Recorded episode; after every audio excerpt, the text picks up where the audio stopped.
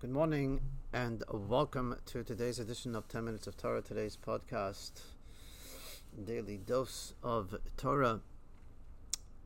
Today is the 4th of Tammuz, and uh, today's podcast is entitled The End of Shame, and uh, we'll get to that in just a moment. First, we start with the Hasidic anecdote for today the 4th of Tammuz.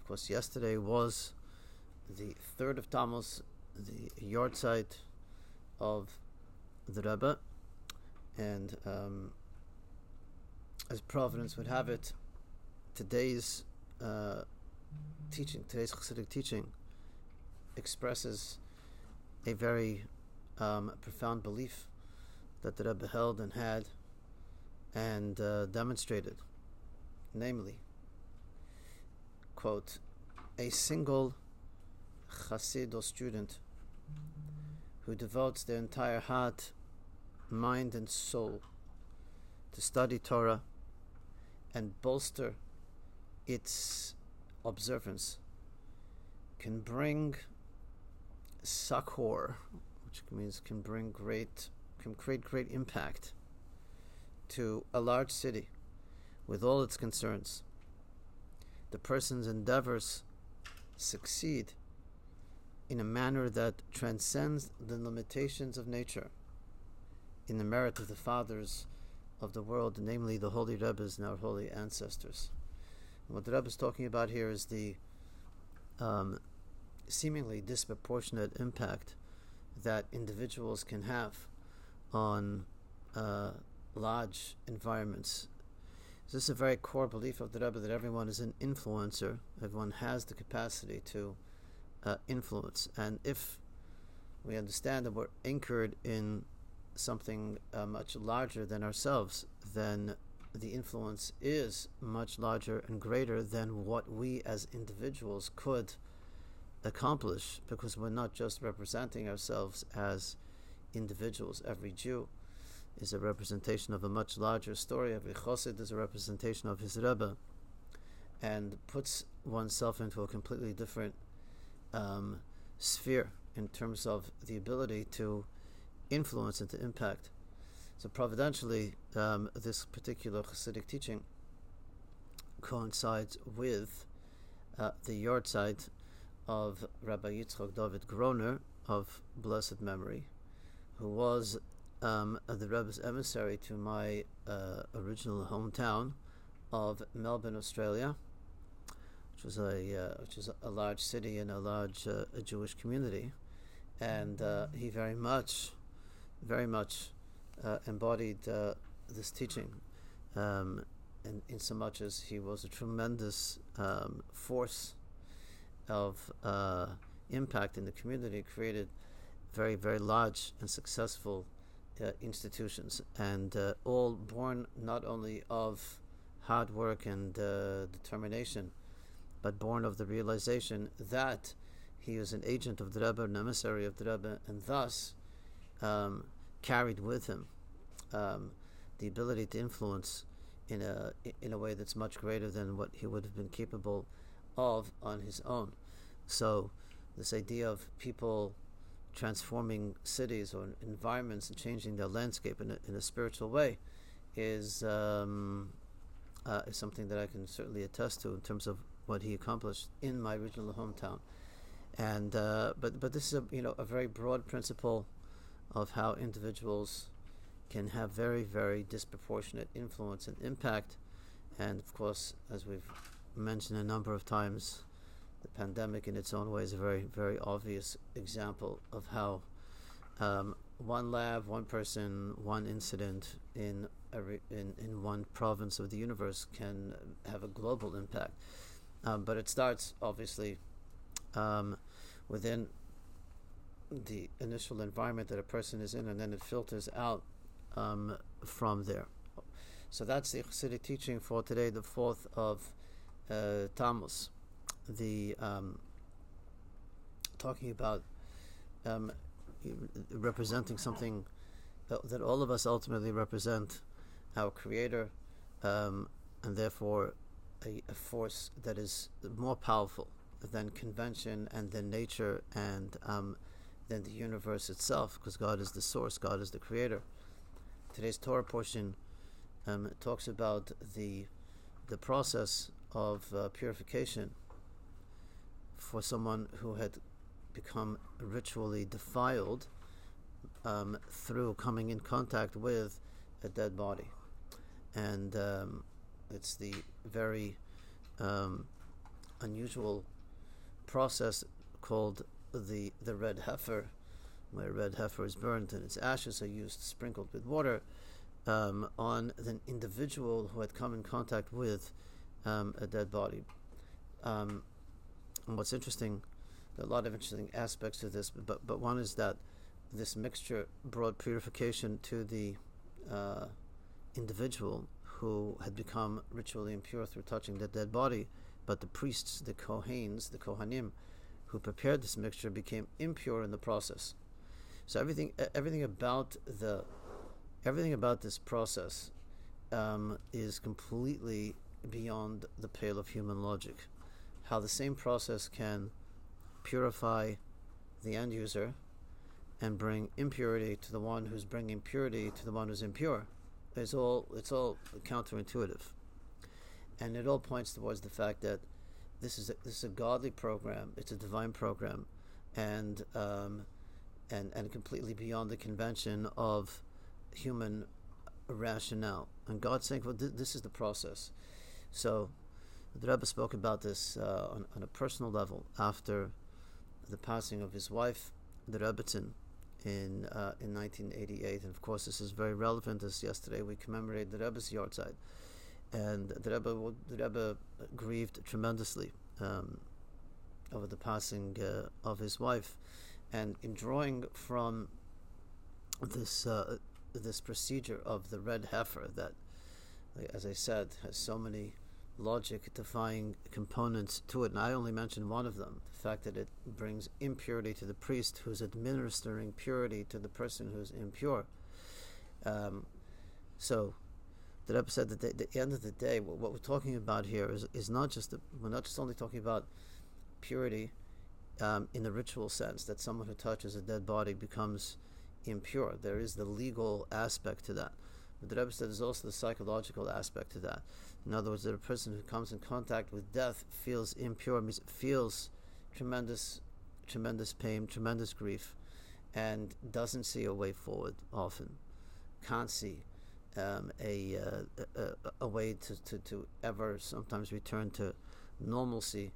Um, the loss, the pain, the grief is too is, is, is so profound, so gaping, and feels like um, it's there. There's there's no healing, and the Rebbe said that from from a human perspective, that's that's that's legitimate, that's real, um, that's a real sentiment, and ultimately, the the capacity for people to be able to move on um, in life, have after experiencing loss, the pain, the grief, and everything that comes with that is ultimately um, something that comes directly from God, and not something of our own doing it defies logic. The Rebbe said, it does defy logic because the human logic and, and rationale would say, you know, uh, that it's just that life will never be the same, and um, difficult to conceive of um, a return to normalcy in any way.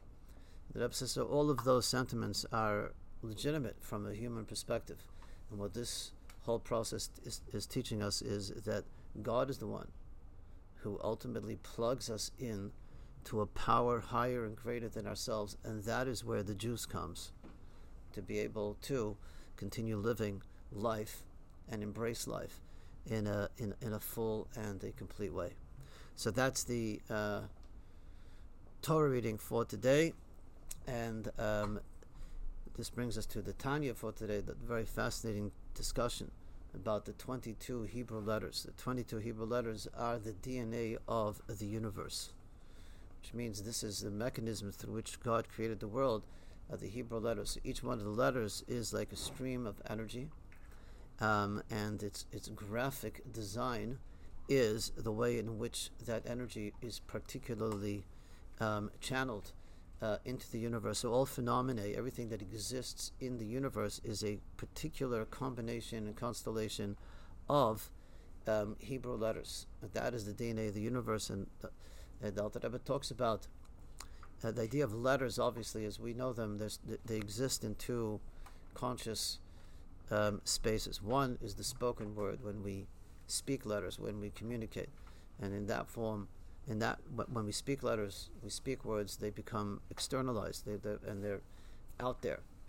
And then we have the letters as they exist within our within our mind, within our brain, before we actually communicate them.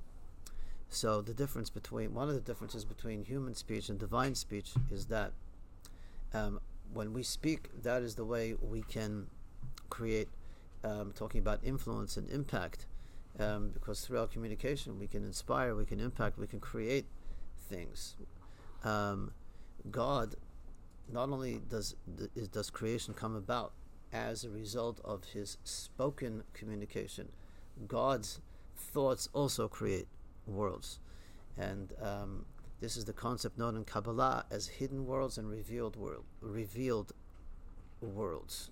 Meaning, when God speaks words into um, actual what we what the equivalent of verbal communication, this creates what we call what we call a revealed world. The revealed world is the world that we see.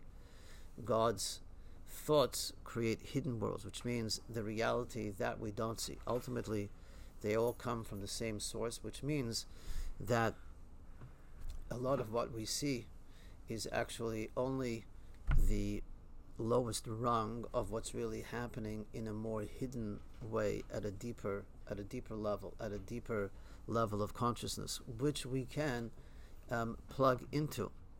And this is actually one of the differences between the days of the week the six days of the week and Shabbat. Shabbat is the product of the energy of the spoken word and therefore um, we, we relate to the world more in uh, more based on what we see and therefore we see an imperfect world and work for six days a week to make it better.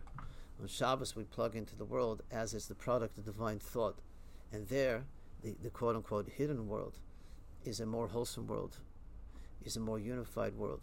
And so on Shabbat, we're not in fix mode. We're not in, we're not trying to improve or fix or make anything better. We plug into and connect to the wholesome energy that that is. So that's the uh, um, a little bit from the Tanya for today, and for the uh, as to the title of today, the end of shame. Uh, yesterday was the uh, as I mentioned, the, the passing, the, the anniversary, the passing of the Rebbe, the Gimel Tammuz, the 27th anniversary. Uh, yesterday is also the 40th anniversary of the um, cycle of daily study of Maimonides' book of Jewish law, which is one of the things we include each in our segment each day, called Mishnah Torah, which means the repetition of the Torah.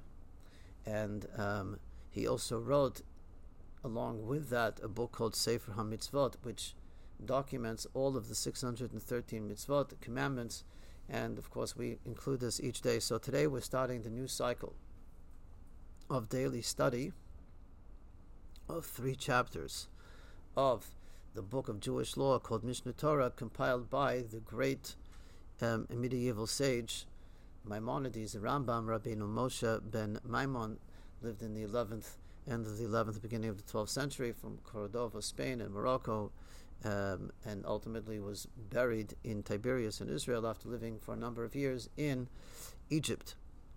And um, he begins each section of um, Jewish law with a quotation, with a verse quotation from the Bible. And um, the one that he opens the entire book with is this verse.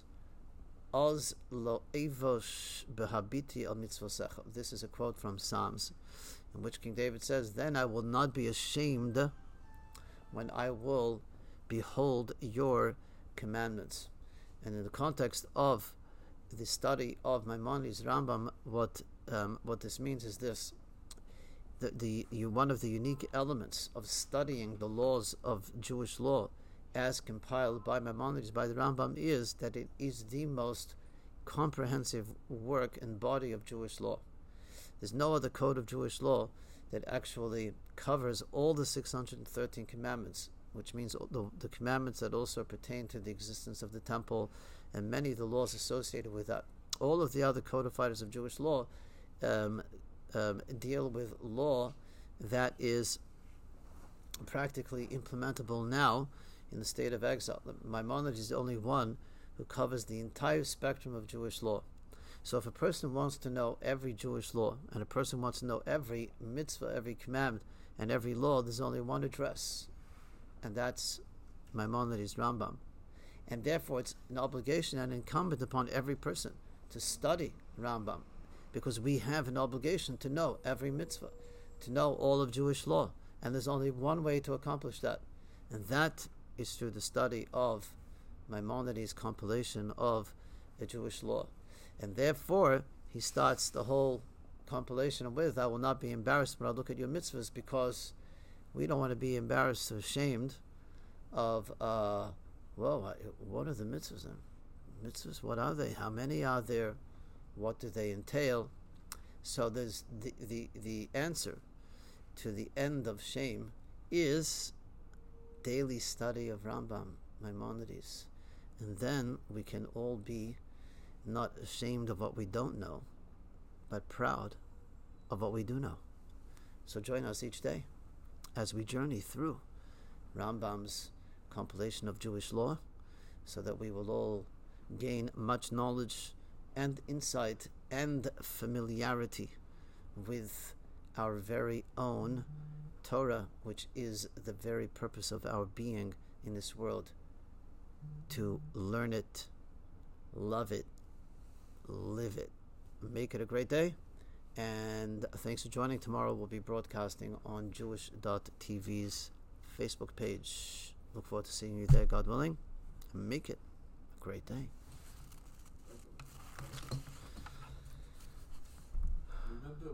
Uh,